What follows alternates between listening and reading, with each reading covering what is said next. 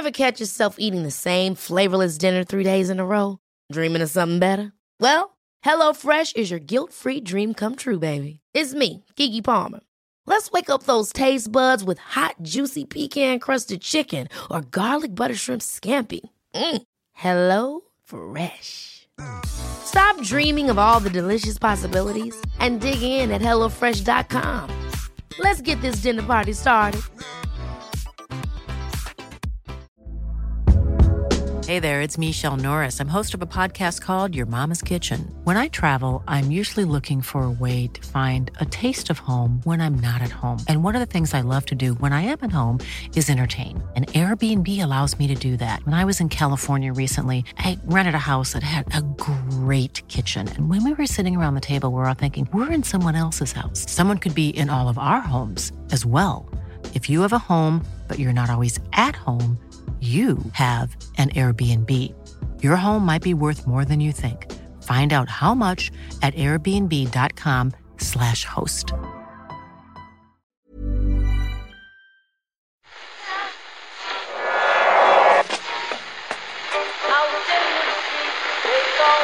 phone is that? That's the second time it's gone off. They never go home, they never go home, they never go home, those, those, those boys. That's. Yeah. they have asked for that, really. France are going to the World Cup. Get over it. This fella Ronaldo is a cod. Boom, boom, boom, foul. Boom, boom, boom, yellow card. Nah, it's actually bollocks that. I have to ask you to mind your language. And I suggest you shut up and show more football. Good lad. I don't throw teacups. It's not my style. I think I'd rather throw punches. What you doing down here, you shawny man? All right, the last time I needed to start one of these podcasts by saying something out loud just to confirm to myself that it had actually happened. It was back in October when Shane Long smacked one past Manuel Neuer to beat Germany to reignite Ireland's entire Euro qualifying campaign. But I think the Republic of Ireland team were a long way short of odds of 5,000 to 1 to win the game that night. Hello and welcome to the Irish Times Second Captain's Football Podcast. Leicester City are Premier League champions. This, Ken Early, is closer to Ireland playing Germany every week for a whole season and barely losing a game. Yeah, it's it's a bit like Ireland, you know, winning uh, two World Cups and the Euros in between, in terms of uh, how how crazy it would be. In fact, you know, Ireland could do that. They wouldn't have to play 38 games. I suppose they'd have to qualify. If you add in qualifiers, yeah, then then you're getting up to 38 games. That's what makes it so crazy. You know, you can imagine a um, a team winning a short tournament, a knockout tournament, say Greece in 2004 uh, in in the Euros, you know, but they had to get out of a group and then win three matches, and they won the tournament, um, which was 80 to one, I think, at the time. Um, and that was regarded as you know flabbergasting event. um, but to do it over 38 games is just not something that anybody thought would be possible. It's just it's impossible to explain. Winning at Old Trafford was supposed to be, you know, it was all set up to win there and at this um, famous stadium where so many Premier League titles had been decided and all that kind of stuff. I think it actually looked to me, Ken, to be a lot more fun doing it the way they did it. Getting a positive result at Old Trafford, then going to Jamie Vardy's house and having a whale of a time watching the Spurs Chelsea game. Like a lot of fun. Just unbelievable. Um, of all, I don't know why Vardy's house in particular was like. Maybe Vardy has the biggest house. Maybe he's the richest player in the team. I'm not sure.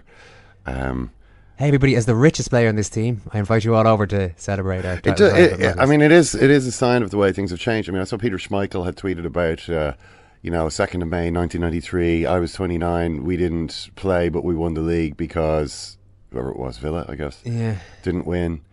Uh, second of May, 2016. Kasper is 29. He he's, he doesn't play, but he wins the league because the other team doesn't play. The difference, though, is that we all got to see exactly what happened when Leicester won the league. Uh, thanks to them all recording it and then posting it on their social media. There was some footage from Steve Bruce's house shown, I'm almost certain, uh, of Bruce and a few others hemmed into this small little couch with a, a little Kasper Schmeichel in and around. The, yeah, there I- yeah that did pop up at the this. weekend. Yeah. and it looked a lot more sedate. Ferguson was on the golf course. I think someone ran up to tell him that he'd won the league. Oh, yeah, that's good. Ranieri, I suppose, was getting off a plane. Well, although was able to then ring Gus Hiddink. Straight away. And say, Hiddink "Thank said that you, phone call thank you." arrived very soon after the final. Thank you so much. Thank you. Thank Yeah. you. So um, yeah, Chelsea did it for Claudio in the end. Oh, and Eden Hazard was as good as his word. oh, did you? There's just the joy that they were taking that. Anyway, there's a lot to talk about. There is a lot to talk about. We're going to do it with Jonathan Wilson and Gabriele Marcotti after your Leicester City dominated report on sport. Well, Eoin, we can't say that we weren't warned about this. Who warned us? William Shakespeare, Mr. William Shakespeare. Uh, it was foretold, Eoin. Uh, it was all foretold in William Shakespeare's play, Richard III. Uh, you'll have heard a lot about that play and the central character, or at least the the uh, actual historical personage upon whom the central character in that play was based. Some suggest that maybe the maybe Shakespeare jazzed him up a little bit. maybe he sexed up some of the aspects of Richard III's personality in order to create a more compelling stage spectacle. Uh, but what William Shakespeare did do is lay out in in pretty clear terms what was going to happen in the 2015-2016 Premier League season. Go on. The world has grown so bad that wrens make prey where eagles dare not perch. Since every jack became a gentleman, there's many a gentle person made a jack. Now, what is this, Eoin, but a reference to the fact that Leicester City sit proudly atop uh, the peak of the Premier League, while gentle people such as Manchester City, Manchester United, and uh, Arsenal uh, flounder in disgrace uh, in in their wake. Yeah. Um, they, they that stand high have many blasts to shake them, Queen Margaret reminded us. And if they fall, they dash themselves to pieces. Clearly, uh, Jose Mourinho. That's Chelsea there. yeah. Exactly. Uh, falling uh, from a, a great height. Uh, getting sacked actually after losing to Leicester. Claudio Ranieri. Um, then there was. Uh, there's even comments on the Leicester City's style of play. uh, the winning style of play as one of the murderers uh, in Richard III, who I think is, is murdering Clarence, uh, says, "Tis better, sir, to be brief than tedious. Uh, get it forward. No finding about in midfield. Uh, let's uh, let's move the. I mean, the idea of the game is to get the ball into the goal. So when you get the ball, move it towards the goal and try and get it in there. Or in the case of Christian Fuchs at the weekend, just keep booting it out of play. It doesn't matter. Get it away from our. I couldn't. Chris, oh, sorry, I'm interrupting your flow here, Ken. I, No. I just couldn't get it over Christian Fuchs's approach to the game. It was incredible to to watch. Four, I think four balls booted out of play in the first half. Well, as Christian Fuchs said uh, to Sky Sports in a post-match interview, I have learned that fearful commenting is leaden servitor to dull delay. Delay, delay leads impotent and snail-paced beggary. then fiery expedition be my wing. That's why I kept slamming it up the field. Um, you know, it's uh, it is uncanny, isn't it? When you when you see how clearly the It is bard uncanny, yeah. had foretold uh, the whole thing. But even Eoin, even he he had uh, he had foretold Chelsea against Spurs as well. How so? I'm imagining there's some violence involved here. Slave, I have set my life upon a cast, and I will stand the hazard of the die. hazard of the die. Come on, Tottenham's title hopes die, thanks to Hazard, uh, Hazard's goal.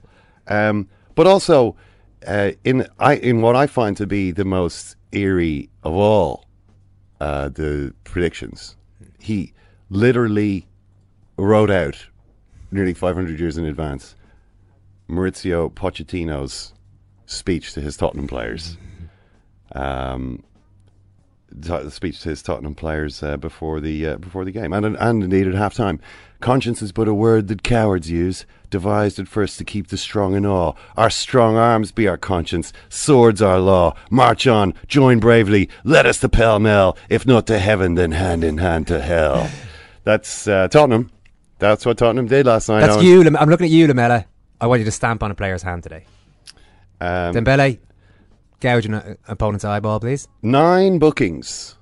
Nine bookings for Tottenham, which is a historic first in the Premier League. Nine, uh, rather, nine different players booked. That nobody's managed to do that before, uh, but Tottenham have now managed to do that. Dembele gouges Diego Costa's eye. Dembele actually makes Diego Costa look like the good guy in this. Uh, Lamela steps on Fabregas's arm uh, and trying to make it look, you know, and thus I clothe my naked villainy with odd old ends stolen out of Holy Writ, and seem a saint when most I play the devil.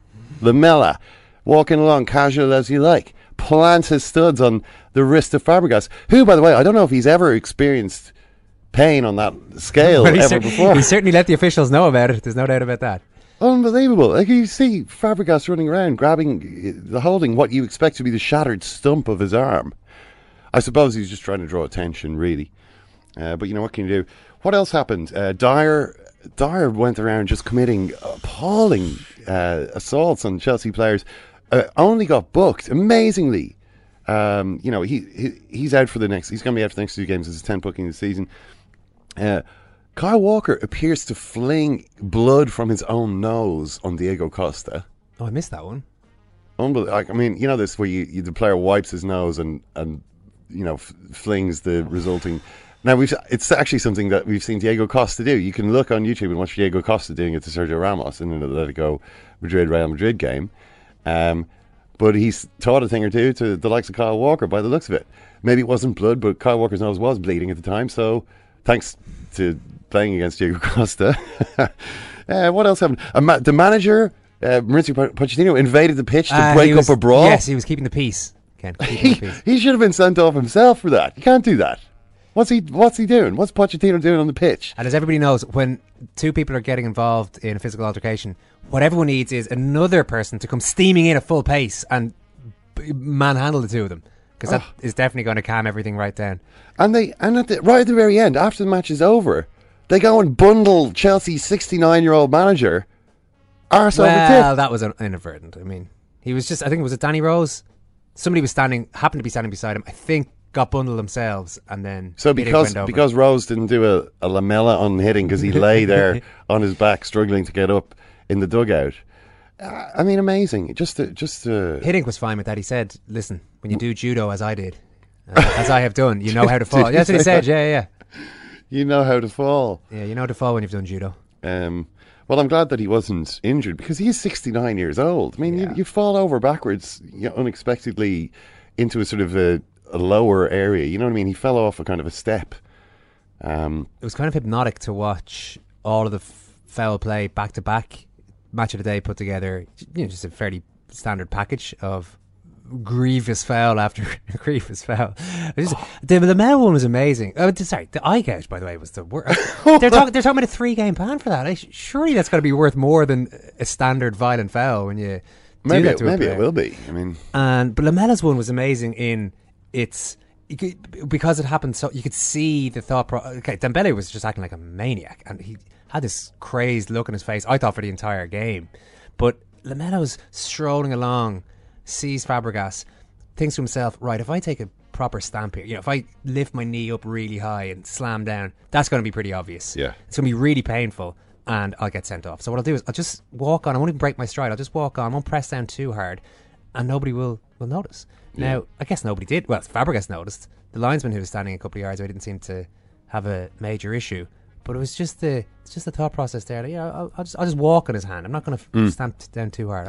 I think he was probably in two minds as to whether to do it. It's a bit like remember Roy Keane did it to the Porto goalkeeper Vitor Baia in the in the Champions League. Uh, Uh, I don't remember that actually. yeah, Keane got sent off in that Champions League game between Man United and Porto. I think it was the one oh, the away game in in Portugal, uh, and Manchester United were losing maybe two one, and Keane ran through a ball. The goalkeeper's running out to catch the ball, you know, to to slide and dive and, and get the ball. Keane is running through onto it, and then the goalkeeper gets there first. So Keane kind of makes as though he's just jumping over the goalkeeper, but actually steps on him, but Right. only quite lightly. But unfortunately, obviously enough to be seen by the referee and promptly sent off. But it was kind of like he's in two minds. You know, he wants to do it. He knows he shouldn't do it. He ends up half doing it. Um, but Lamela, come on, Lamela's going to be banned because Diego Costa was banned for doing the same thing to Emre. Diego Costa, by the way, he is eye gouged yeah, and doesn't seem to take great exception to it. He kind of does. He- actually grabbed the wrong eye. Yeah, he kinda- It's and a then he- reflex. I It's a reflex. But then he, he turns to the ref or nobody in particular and makes it makes a bit of a, sh- a tiny bit of a show out of look. I mean, this is this is not on in this pitch, but very calm altogether. Previously, he'd been he'd had his jersey tugged by one of the Spurs players and acted as though he'd been eye gouged. Yeah, went it, completely. It was for it's- Vertonghen, wasn't it? And he, Uh, and, he, ra- and he and he got himself booked. I'm going to say, Ken, I've never fully worked out Diego Costa and what goes on in his head. No, Um, no, but I mean, what goes on in these Tottenham players says. I mean, I loved the game so much. It was such a brilliant game to watch. It was amazing, and you know, Chelsea just full of this spiteful, like, you know, trying to sabotage. Like they, that was this is the most motivated they've been all season, just out of pure spite and malice. and to come back the way they did was amazing. I, I couldn't, I couldn't, I didn't think that was going to be uh, the case. I mean, Tottenham had played so well. The goal by Harry Kane was so good. You know, it was just so quick and precise and. Uh, then they scored another one. Son, by the way, the most relieved man I've ever seen to score because he had missed a chance a little earlier. He had kind of two half chances, both of which he didn't. And you could see Pochettino's reaction was just, "Do not come back into this dressing room. You're a disgrace." You know, after after so he scored just before half time and was so relieved. He's like, "Oh, I can go back in there now." Um, but you know, it's. Uh, to see, to see the the way it all just went wrong for Tottenham, and this is the, this is the second match in a row that they've thrown it away. You know, if they just had held on to the lead in these two matches, they would. You know, Oh, you'd be three points. plenty of pressure on Leicester. Oh, they'd be three points, only three points down with two games to go. But they're and, the- and superior goal difference. Yeah, it'd be a, it'd be a serious humdinger of the last couple of games. but they're the ones who have melted down under the pressure, mm. and Leicester were the ones who just never looked troubled.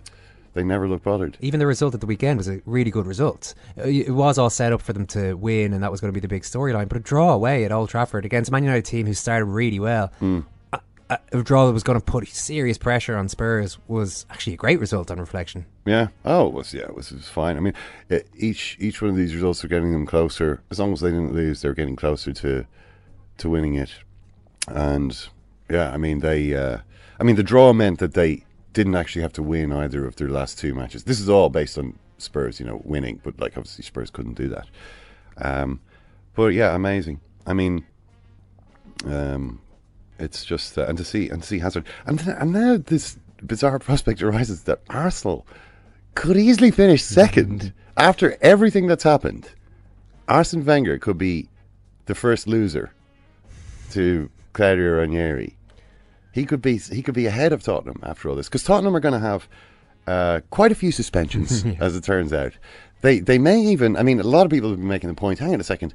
Arsenal, Man United both got points deducted in 1990, 19, uh, 1991 for a much less, you know, serious uh, brawl between their players. I mean, there was several kind of mass kind of brawls. Well, I don't know. night. Dennis Irwin was getting stuck in that taken. Well, I mean, did, did he gouge someone? He definitely didn't. No, I wouldn't say. But it was certainly the only time I ever saw Dennis Irwin angry in his career. So I mean, they, you know, what if they get deleted, de, not deleted, uh, deducted a point? It could, could it could feasibly happen. You know, they are three points ahead of Arsenal, um, but they've just suffered this gut wrenching, um, not defeat, but effectively defeat. Uh, by Chelsea, they're going to be without Dele Alli, who is already suspended. Dembele is going to get banned. Uh, Dier will be suspended, and Lamela will be suspended. And that's Does it really matter if they come second or third at this stage? Yes, it does, Eoin. It Because really it's Arsenal? matters. Yes. Yes, it really matters. If they finish behind Arsenal this season, that would be humiliating. That would really be humiliating for Tottenham. But you know, they've got to play Southampton at home, and Southampton are, are playing well at the moment. Newcastle away. Newcastle fighting for their lives uh, at St James's Park. That's the last game they have to play. Sam Allardyce would have been particularly annoyed with last night's result, I imagine, Mhm. because uh, he really would have wanted Tottenham fighting for the title in that last game. Um, Arsenal, meanwhile, are away to Manchester City, which is maybe not that. Uh, it depends. You know, City are involved in the this game against Real Madrid to, tomorrow. How that goes, maybe it's going to have a bearing on how they feel going into the Arsenal game. I could easily see Arsenal winning that. And the last game is against Villa, which you would imagine is probably three points. Um, so that uh, so that's the situation they're in. That's the situation they're in, Ken. Claudio is in a situation that he's never been in before. Well, Claudio Ranieri, Champion. I mean, and the Bard, Eoin. uh, what's the most famous line from Richard III? Well, it's either the first or second most famous line because the other one, the other contender on might be "Now is the winter of our discontent, my glorious summer by the son of York," which I've tried but failed to apply to the Leicester City. Well, that was the one. I was going to go for. So, what, what, what is your.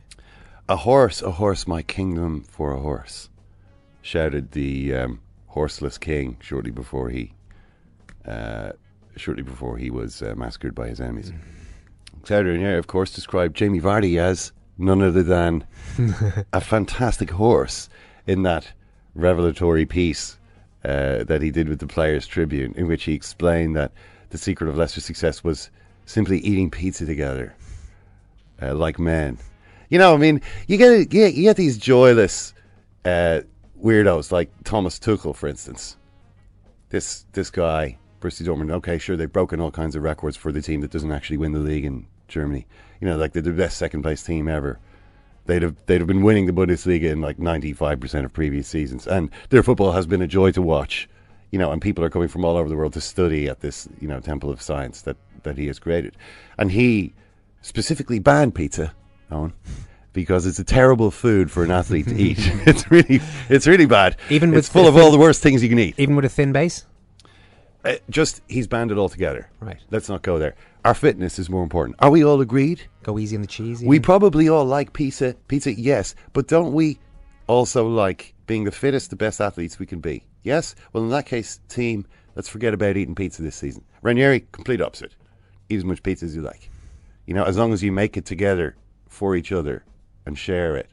You know, then so he's kind of just thrown out all the. He's ripped up the rule book. You know what I mean? All the stuff that people thought they had to do is just forget about all that. It's just all about passion, pizza, two centre halves who can head the ball away. Most of the ways in which Ranieri has been described this season, now to think about it, is have centred on what he hasn't done. You know, he hasn't put If in a, put, put in a strict embargo on, uh, on on what they actually eat. He hasn't Gives them holidays all the time. He lets them go on holidays. It doesn't make them stay around. He doesn't. Uh, he doesn't burden them with too much in the way of tactics. He spent the first week apparently not saying anything to them, just watching. According Hmm. to Kasper Schmeichel, he did a good interview on Sky Sports before the before the game. Well, they do, in fairness, have a very uh, have, have a very uh, clear tactical plan. You know, uh, which is defend deep. Our two central defenders are big, strong guys who will head the ball away and are good in those. You know, as long as the the game is sort of in front of them, you don't want to have these guys caught out of position and turned. That's a disaster. So that's never going to happen. And you're also going to have your fullbacks not really running forward that much. You know, not until they know that they can make a. Uh, not not until they know they can make a decisive contribution. You know, they'll hang back a little bit. It's not like uh, Al- the Alberto Moreno interpretation of fullback play. Alberto Moreno would not have been a valuable player in this Leicester City squad. You know what I'm. You know what I'm trying to say. Roberto Carlos is of this world. You know, you've got a, a, a guy who uh, who runs and tackles all day. Drinkwater has been their kind of uh, passer or midfield general. Vardy is obviously lightning quick, and they try and hit him as quickly as possible. And Mahrez is a guy who is unpredictable, who does things that nobody really expects. So, uh, you know, and they make the when when the other team has the ball, which they do a lot because Leicester don't bother. They don't bother passing the ball much. They're like, okay, if we we'll try pass it forward, and if the other team gets the ball, no problem. We don't care. If we lose the ball, we, we don't care. We'll just get back in a position. And when the other team come, we're going to make them go down the side because then all they can do is cross it. And that's what Robert Huth and Wes Morgan want. Nobody's going to pass the ball through us. I mean, I remember the when they conceded. Who was which was the game that Kante missed? Was it West Brom? There was a game. Kante missed the game because he was injured. The only time that happened, and they they conceded a goal, which was exactly the type of goal they didn't they, they weren't letting in all season. Where a guy won the ball in midfield under no pressure, was able to pick a pass straight through the defence to a guy who was running through, was able to score easily, and that just did not happen when Kante was there, denying people the space to make those passes. They did have a really clear tactical plan. They used the same one and pretty much, you know, they, they just used it all throughout the season, and no one was able to stop it. You know, you saw it throughout the, the the title running, which is I think the most impressive part of their season, because that was when everyone was saying, "Okay, well, can you now do it under pressure?" And they just kept winning and keeping a clean sheet. But you saw the kinds of goals they scored. Vardy's goal was it against Sunderland? Drinkwater, chip over the top into space. Vardy running through scores.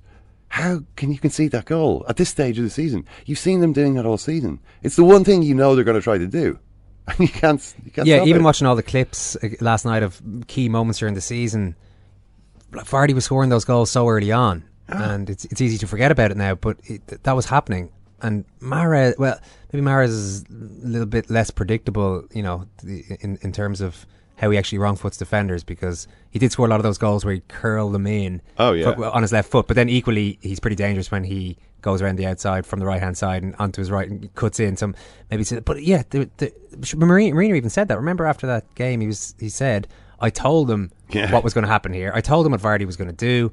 And they let him do it. Yeah. and that was in what November. It was and December, lots yeah. of other teams. Uh, Van Hal, Van Hal had a similar kind of thing. We, you know, we worked on this. We knew what they were going to do. I mean, Van Gaal. must be so frustrating for managers at that elite level to be beaten by teams like Leicester to the title when what they can see that they're doing is just so basic, but yet so successful. Yeah.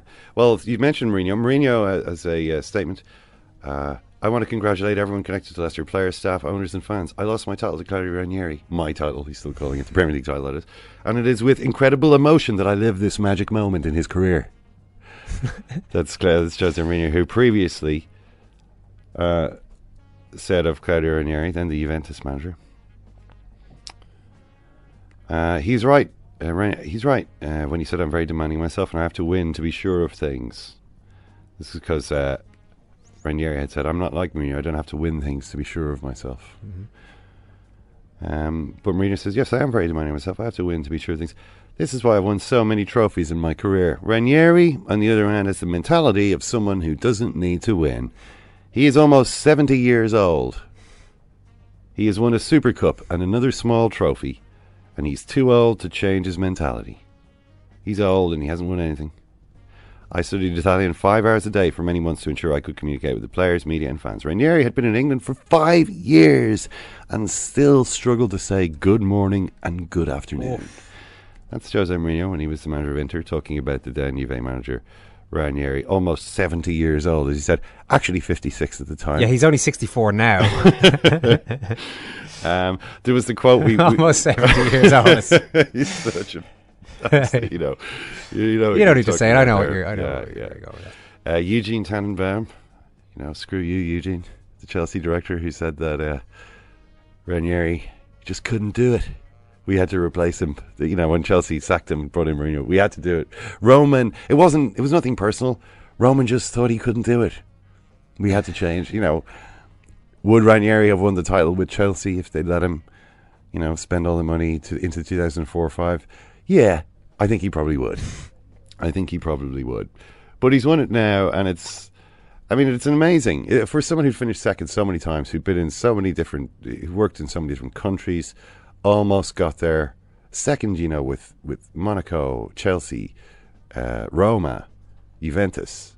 I think second with all those clubs to finally win. It's his personality as well, though. A lot of people come second and win, and nobody would necessarily bat an eyelid. But there's a warmth to him. I don't know if you agree- with that, or maybe you think it's overplayed. I don't I know. do. Eoin, when we when we used to, do you remember? We've talked we've talked to Claudio Ranieri before. We used to ring him up from the radio show that we used to do, and he would preview Champions League matches for us.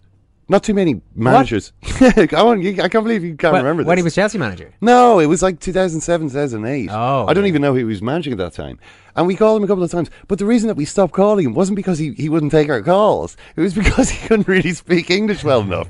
It was kind of like, oh, it's great, we got Claudio Ranieri on the line. And then he'd like, ah, you know, hello.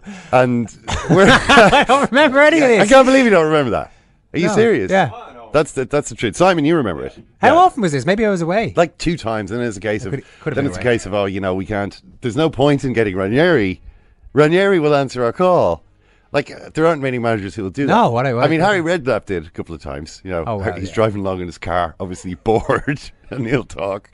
But mostly, you know, high-profile managers, you don't have their number. You certainly won't get them to come on to talk about a Champions League game that's going to happen. hey, Claudio, Chelsea are playing Valencia. Fancy, you know? Yeah. Oh, yes, absolutely, yeah. and then he comes on and he, and he doesn't say much. Well, now I like him even more again. Yeah. Yeah, he's a, a lovely man. A lovely man.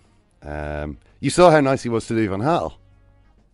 Oh yeah, he told him he's doing a bang up job. You're doing a great job, Louis. You're doing a fantastic job. Don't let these bastards get you down, Louis.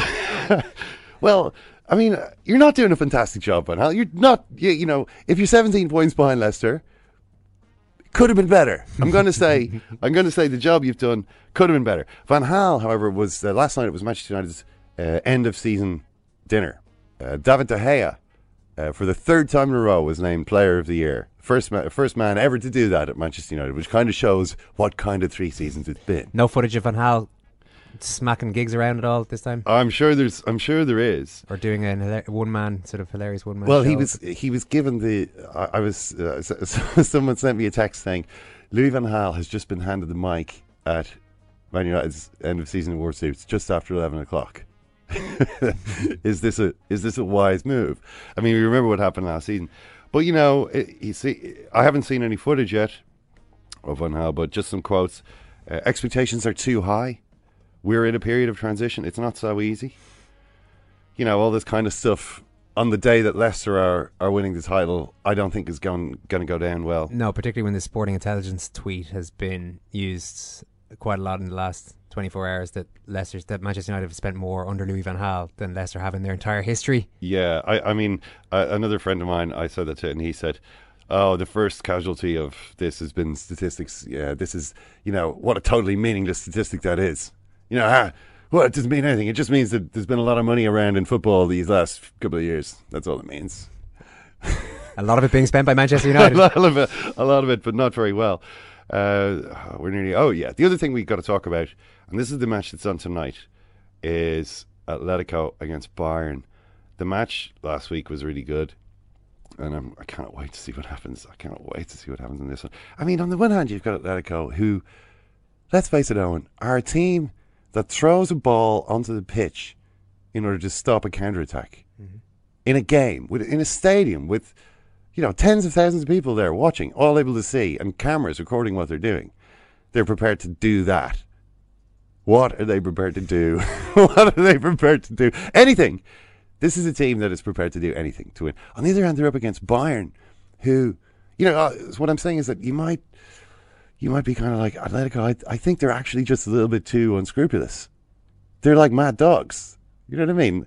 I, I, I don't know if I can trust this team. I don't know if I can trust them to, to behave or to, to pursue the, you know their objectives in a, in a sporting way. I clearly can't. I've seen them do it in an unsporting way in the most public possible environment. You know, if the true test of character is what you'll do when no one's watching, I shudder to I shudder to think what, what that is in Atletico Madrid's case. But here they are up against Bayern Munich, and there's just something about Bayern that makes you want Atletico to win this game, despite the fact that they have no respect for the game. You know, despite the fact that they're they're like oh yeah, there's, there, that's maybe a large part of their appeal, Ken. I mean, Bayern already th- just all last week was it was. Uh, it turns out that Mats Hummels is going to join them now.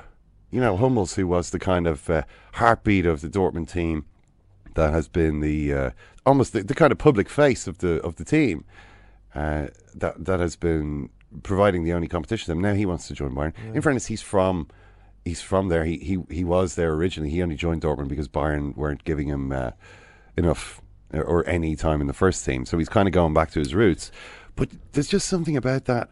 Uh, I mean, Dortmund are linked now with Ousmane Dembélé, uh, this very promising young player. This is supposedly going to be the next guy they bring in.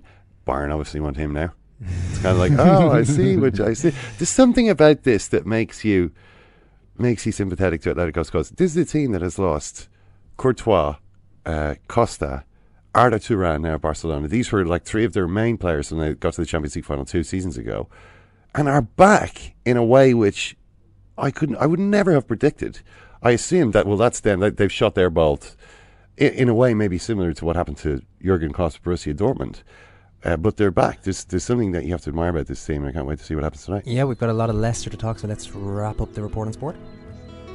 Waving a scarf around your BBC Radio Leicester side. What's your name? Oh, it's Ibrahim Hogger, Hogger Ibrahim. Where are you from, Ibrahim? Yeah, bro, I'm from Kurdistan, you know. Kurdistan, and you're waving a Leicester yeah, City flag. Of course, bro, of course, man. Bro, Leicester's in our blood. I grew up here, you get me?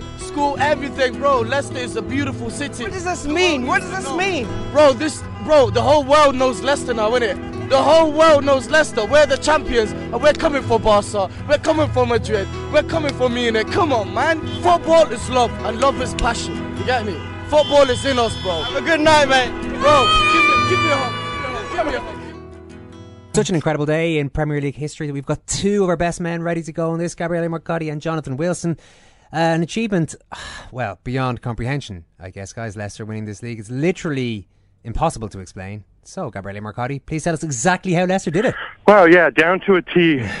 um, I mean, look, it's interesting. My uh, my one of my uh, colleagues at the Times, Daniel Finkelstein, made the point that you know with extraordinary unlikely events, you know we see this as a five thousand to one probability, and in fact, unlikely events aren't quite as unlikely as we imagine because it's you know it's five thousand to one for Leicester.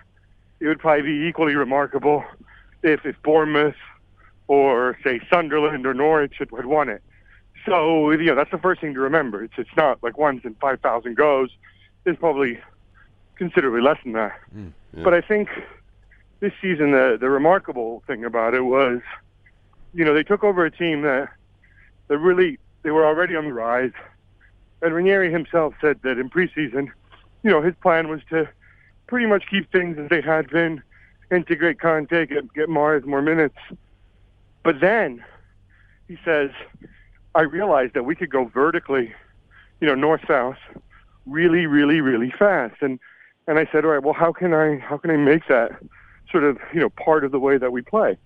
And and then sort of that you know drink water Kante, you know straight line to Vardy was born, and and he really quite soon built a team around that. And I think that was a big part of it. Now the other factors, of course, they avoided injuries. The big teams all all underachieved. You know, all that other stuff came together. Jonathan, it seemed to take a long time for all of us to understand that Leicester were the team who were keeping their composure in the title run-in, while Spurs were putting together the odd ridiculously impressive. You know, they they they would win a couple of games in grand style, but Leicester kept plugging away, and the bit where they totally uh, lost the run of themselves and let emotion get the better of them just never materialised. Yeah, I mean, I think possibly we we all got suckered into the uh, the, the feeling that this would follow a narrative we'd seen before, and of course, you know, life doesn't necessarily do that. We've we've seen teams, or we've seen Leicester themselves be near the top at sort of Christmas, January time, back in what 2000 was it? Um, Sunderland were could have gone top of it, held on to the seven minutes at West Ham at the end of November in 2000 and 2000 2001. Yeah, we've seen Wigan have good, a good start, Southampton have a good start, but the teams always fall away. And it became apparent in January, February that wasn't going to happen. And so we then started looking to earlier narratives. And you look at, say, Ipswich in 1980 to 81 when they completely collapsed in the run-in. And you sort of think teams who haven't been there before, they do collapse in the run-in. That's what what happens to them. Um, and that's why no team as unlikely as Leicester ever won the league before.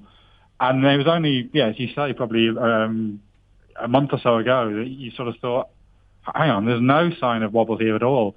And I think it was when they got that equaliser against West Ham. That was the game where you thought, ah, yeah, they've lost it here. Had a, had a man sent off, they've let in two goals. And then against that adversity, they still, okay, very controversial penalty, but they still found a way of getting back into the game. And that's when you realise, yeah, Tottenham are actually going to have to do something pretty special here. And when the pressure was on, it was it was Tottenham who faded, and, and their behaviour last night.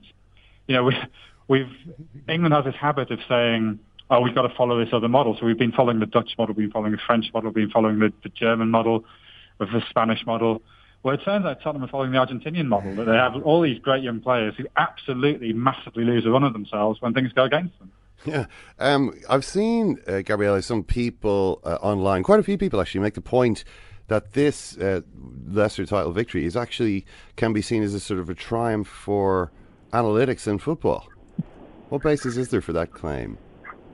I I don't know. You tell me because I don't see I don't see the arguments there, and it's.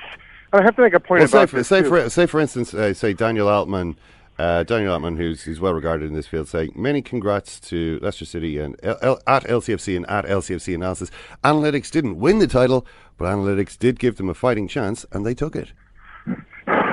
Um, yeah, I mean, I suppose maybe he's talking about something that they did internally. I, I know Dan, and he's quite brilliant. Um, what I will say is that you know, I, there's a level of a level of randomness, a level of uncertainty. I uh, to, to, to I think to every victory, you know, when it comes in, in underdog fashion.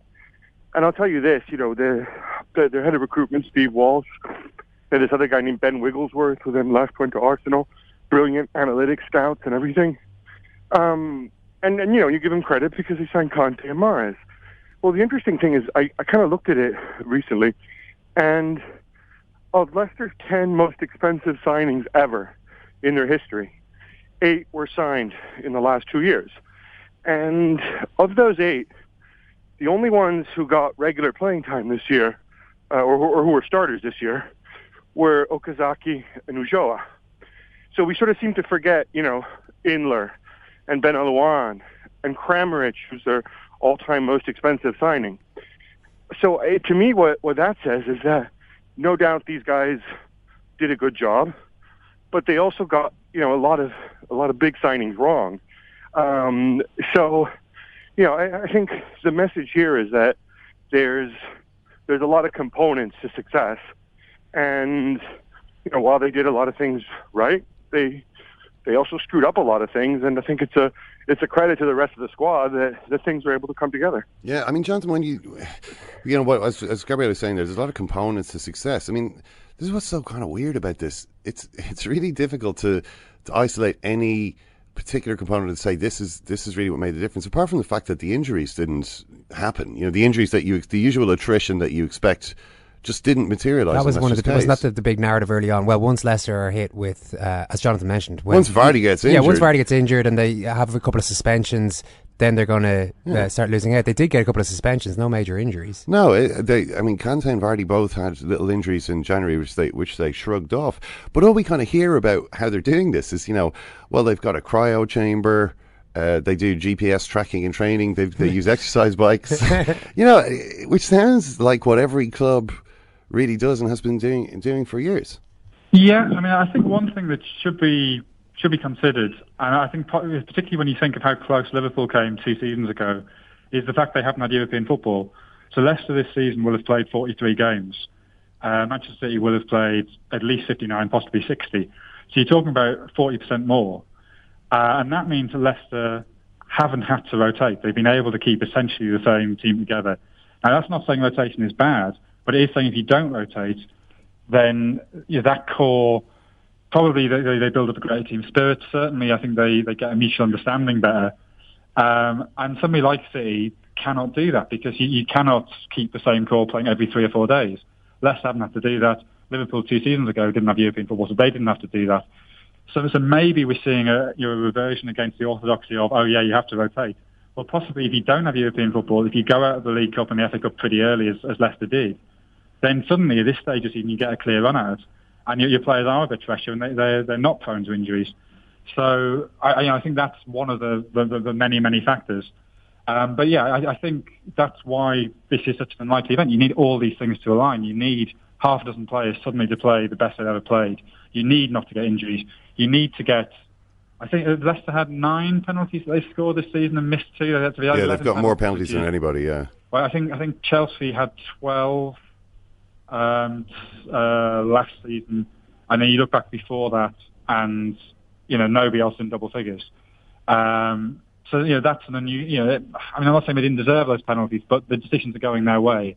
So there's a whole series of things that come together, and that's not to say this is luck. I'm not to decry the achievement of Ranieri or the players or the, the scouting or, or whatever but just to say that you do need all those separate things to align if you're Leicester to win the title. Why can't those things align for another team next season, Gabriele? I mean, there's the assumption now, the same assumption we were making all season that Leicester couldn't win the league. That logic is now being transferred onto next year, and I don't think anyone is expecting this to happen again. But why not? Why can't it be Bournemouth winning the league next year?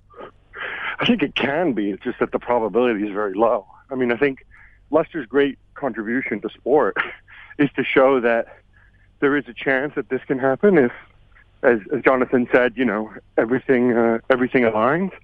Um, but it's still extremely, extremely unlikely. And you know, when you and, and then the remarkable thing too about Leicester is that you know stars may have aligned. They may have been fortunate that other teams underachieved. I've got City supporting friends who tell me that if De Bruyne hadn't gotten hurt, that City would have definitely won the title. Um, but you know, if you look at it from most analytics models, you know, based on expected goals, most of them have Leicester, Spurs, and Arsenal all neck and neck at the at the very top. So they very much deserve this. What I think is really remarkable about this is if, if we were to talk about who is an outstanding footballer on this Leicester team, who's going to go on to bigger and better things, you know, I think it's Mahrez and it's Kante and that's it.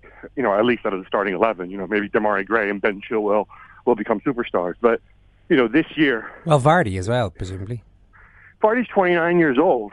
Vardy, you know. I don't see any reason why he couldn't keep going for, for a couple of years. Possibly, possibly he could, but you know he didn't exactly score a lot of goals last season in the Premier League. I think he had eight or nine. And I think the other thing about Vardy is that, you know, I, you wouldn't see him playing. I think for another big team, simply because, unless it's Atletico Madrid, of course, simply because most big teams have a lot of possession, and I'm not sure he's a, you know, he's a natural for a team that has 55, 66 percent of the, or 55, 60 percent of the ball, and uh, you know, and the opponents all lined up on the edge of their box. Yeah. I'm going to give you both a chance to make yourselves a little bit unpopular. Here we are on this glorious morning, the greatest story ever told. Leicester City are the Premier League champions. But is there a case, Jonathan, that this is really embarrassing for the Premier League? Leicester City have managed to win the league, losing only three matches. They, they, they might end up having lost five, but nobody's counting from this point on. They've only lost three matches. It's such a basic team. They're not doing anything that surprises anybody, really and yet only three, only, only in fact two teams in the Premier League have figured out on any given day how to beat them. That is a disgrace for for all the rest of the teams. Who are you going to put that to? Jonathan first. Jonathan, off you go. Well, I, I mean, I think that's a that's a problem for the 19 other teams in the league, and specifically probably for five or six of them. I think for the league itself, it's fantastic.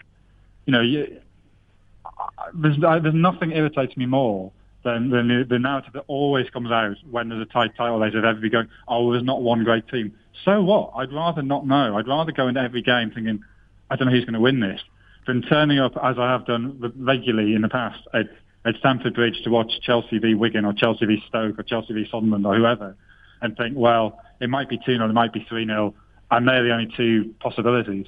It's much more fun to turn up and not have a clue. And, and you say it's a simple thing. I guess it is a simple thing. But I think, and, and I, I, I realise I risk going off at a massive tangent here, so I'll try and be brief.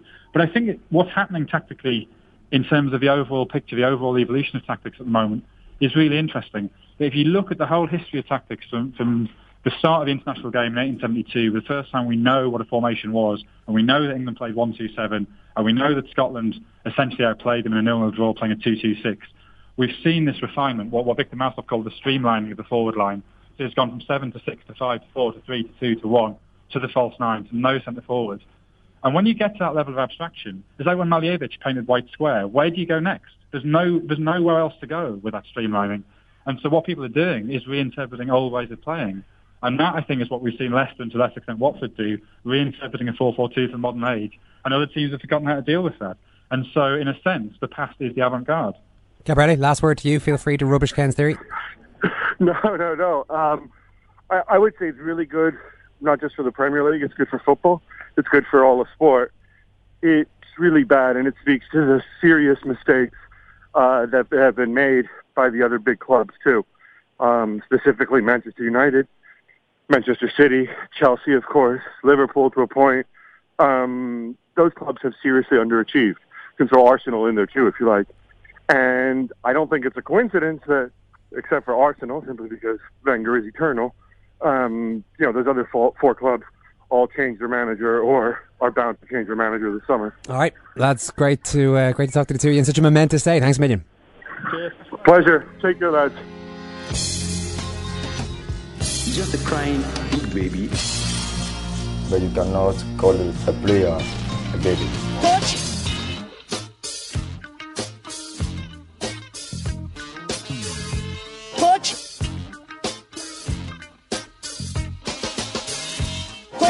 Game you wanted a victory, but it didn't happen. What happened? I want victory for every game. Where do you think you got it all wrong today? Which is the game you wanted a victory, but it didn't happen. What happened? Well, it's just uh, the nervousness. You look frustrated on the pitch. Which is the game you wanted a victory, but it didn't happen. What happened? You wanted victory. Well, I wanted victory. Which is the game you wanted a victory, but it didn't happen. What happened? Where do you think you got it all wrong today?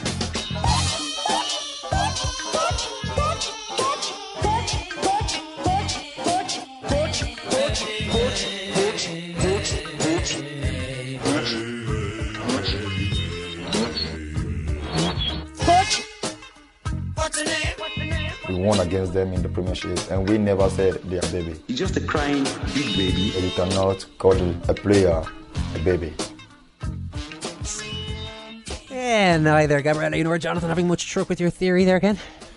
Uh, yeah, I mean, I, I do agree with I, I wholeheartedly agree with uh, Jonathan's point that it's much better when you have a situation where you know you go to a game and you're not sure what's going to happen. You, you you're going to expect the stronger team to win, but you know that that might not happen. In the way that defeats for Chelsea, you know, Chelsea losing at home or Manchester United getting beaten. Um, these these kind of things, which used to be very rare, have become commonplace, and that does make it much more exciting. And if, if you did genu- genuinely have unpredictability, I think you do have real unpredictability in the Premier League next year. I mean, you've got Leicester, the champions, um, but you've got a, a lot of teams who have hired really good managers. You know, there are a lot of there are a lot of good managers, and these teams are fabulously wealthy compared to all the other clubs in Europe. I think this is going to start making a real difference. West Ham is another. There are a bunch of these teams who it now wouldn't amaze you if they challenged for a title. No, I mean, if West Ham were in the Olympic Stadium, they had a couple of players. If Leicester can do it, then it, it's literally if Leicester can do this. If Leicester can do it, then anything is possible. You know, and, and I, I, even saw someone tweeting about how annoyed they're going to be with all the people saying, if Leicester can win the Premier League, then why can't Ireland win the Euros? But it's true. If Leicester can win the Premier League, why can't Ireland win the Euros? There's no reason why anything really can't happen. Jonathan mentioned there that Spurs players became a little bit Argentinian, a little bit hot-headed in what going about their business there last night, Ken. One of the most famous Argentinian footballers disagrees, though. I've got Ossie Ardiles, who places the blame for last night's shenanigans elsewhere. Oh, yeah? He's tweeting. Completely, uh, where is it? The behaviour of some of the Chelsea players simply embarrassing. How low the champions of last year have become. this is Ossie Ardiles. Yeah, C O Y S, as in. Is it definitely Ossie Ardiles and not just someone playing? Anyway, go on. Uh, well, I'll double check, but I'm Yeah, yeah. 99% sure. He's getting a lot of retweets anyway. Yeah, yeah. Osvaldo Ardiles, again, completely disagreed with Sky commentary. We lost our heads. The contrary. I think I've seen another game. C O C O Y S. Uh, Leicester, big congratulations, blah, blah, blah. And then I think there's one more, is there, on the. Um, Ossie Ardiles is literally the world's most blinkered Spurs fan. the champions of England could not compete with us in football terms, so they tried different tactics. not really connected with football. this is this that's unbelievable from Ardiles. I understand he's hurting. He's hurting. There's a lot of Tottenham fans That looks, hurting. that looks pretty official, doesn't it? I'm just showing you. Oh yeah, it's a, it's a verified account. Oh, it's yeah? verified. Yeah, yeah, yeah. Yeah, us, yeah. Now, there's a lot of Spurs fans hurting out there, I, and I can I can understand that, and particularly the way Chelsea gloried in the pain of Tottenham. Uh, I mean, that was it was low, it was low. But this is what you expect from Chelsea. You know, you, I mean, it, it, the same thing happened a couple of years ago. You know, the the the, the game at Liverpool, Chelsea basically couldn't do anything. Uh, Chelsea were more or less out of it at that stage.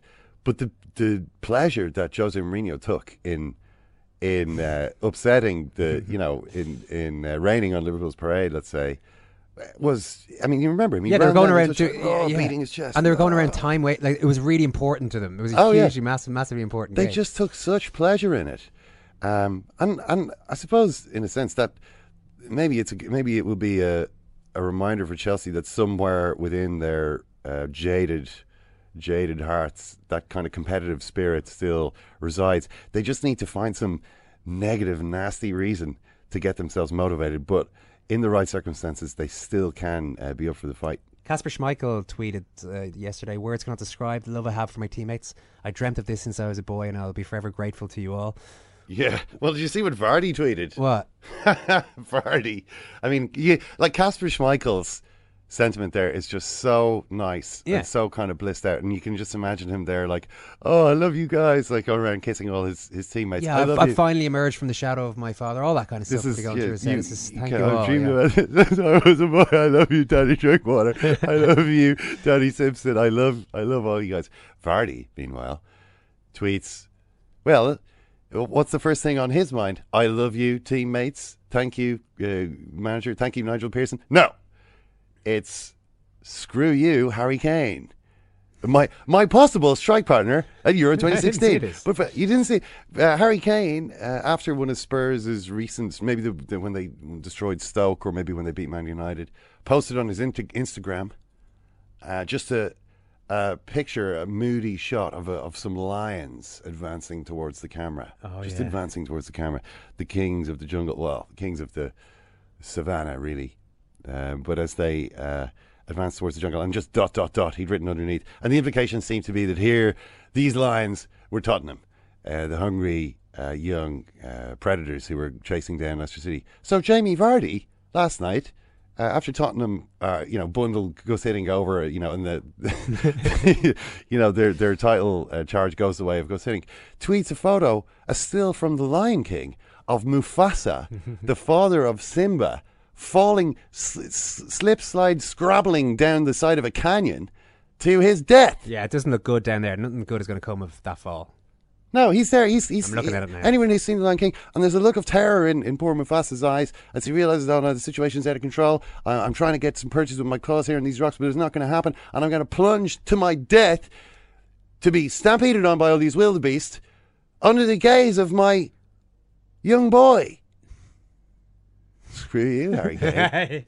that was what he tweeted. So, Right. just differing approaches to that moment of victory. At the point I was going to make is that I wonder will all these sentiments remain in play if Real Madrid, for example, were to come in for Kasper Schmeichel? Because Kevin Keegan, who is very well placed to talk about this kind of thing, Yeah. a man who moved from bloody Liverpool Yeah. when they were at their height, reckons, look, come on, let's be fair. If these guys are, if the club is big enough, these guys will leave the current Premier League champions. Yeah. So that is the challenge for Leicester to hang on to. Maybe not all of them, but like if one of them was to go, if one key player was to go, you might say, well, that's that's going to happen. Yeah. But obviously, you lose two or three, you're not in a good situation.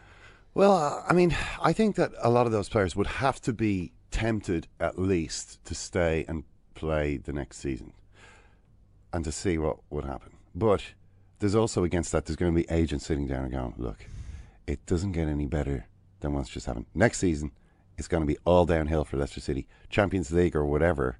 It's, you know, you get to play in the Champions League for Leicester.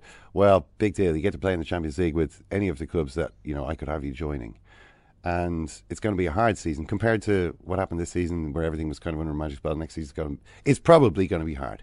I'm not going to say uh, definitely, but the that's what the odds definitely suggest. We know odds aren't an infallible guide to what's going to happen, but you know, if if a move came along, I think people would be tempted to stay, but agents. There's a lot of hard talk from agents, and the summer months are long, and there's no, you know, you don't have tho- those uh, matches kind of uh, reminding you what a special team it is. You're just sitting there on the beach in Dubai or wherever it is that you've gone. For Seeing a lot of people walking holiday. around in Real Madrid and Manchester United Yeah. jerseys. and still no one recognizes you. What's going on? Drinkwater and Simpson You're like, why does no one recognize us? You know, we've been sitting at this bar for like two hours and nobody's come up to us. I know you. You're you're David Bentley. No. Uh. Oof. Oh, this is hang tough. on. Were you in Hollyoaks? you know what I mean? And and and and, and especially you can you can imagine if say like you know Memphis comes in, Memphis Depay or, or Alberto Moreno comes in, is immediately surrounded by autograph hunters. You know, I don't know these guys. Maybe, but the, of course that's not what the game is about. The game is about glory, and Leicester City know all about that. Our second show of the week will be out today. It's going to feature a big chat on the Hurling League final. There was also strong stuff from Johnny Sexton and some other Leinster players after their capitulation to Munster, to Ulster, I should say. So we'll chat about that and lots more in that programme too on the Premier League champions 2015 2016, Leicester City. Thanks, Ken. Thank you, Eoin. Thanks for listening. Take care. Ibrahim, Hogger, Hogger, Ibrahim. Where are you from, Ibrahim? Yeah, bro, I'm from Kurdistan, you know. Kurdistan and you're waving at Leicester Yeah, City flag. of course, bro, of course, man. Bro, Leicester's in our blood. I grew up here, you get me? School, everything, bro. Leicester is a beautiful city. What does this mean? What does this mean? Bro, this, bro, the whole world knows Leicester now, innit? The whole world knows Leicester. We're the champions, and we're coming for Barca. We're coming for Madrid. We're coming for Munich. Come on, man. We see, but there's only a few Leicester allowed. are definitely going to choke. Definitely going to careen off the rails. I, I just can't believe that they could win the league. I just can't believe that this squad could actually win the league. There's three teams within striking distance of Leicester. They're all better than Leicester. Call me doubting Thomason. I just don't believe that it's just going to continue in this way. You're not I- giving them a chance, are you? I don't know. I, I can't. Into the box, into the box, right for the shot is in! Chelsea have got it! Eden Hazard has scored the goal here at Stamford Bridge! That could, it just could, put a full stop to the most incredible sports story you have ever read! They might have done it! Chelsea 2, Tottenham 2! Leicester City are on the verge of sporting immortality. Forget football, rugby, cricket, Olympics, Winter Olympics, golf, whatever your sport of preference. This is unprecedented. This has never happened in world sport. A 5,000 to 1 shot has never, ever in the history of world sport won a title, a race, or an encounter. Leicester City Football Club are on the verge of rewriting local, national, and international history. The full-time whistle has gone at Stamford Bridge. Leicester City are the Premier League champions 2015-2016. Start the party, Leicester, because they have done it. The rest of the world's hearts are full of Leicester City, our little city, our part of the East Midlands. Pinch yourself, let it seep through your skin. Blink, it has happened. Full time, Chelsea 2, Tottenham 2, Leicester City are the Premier League champions.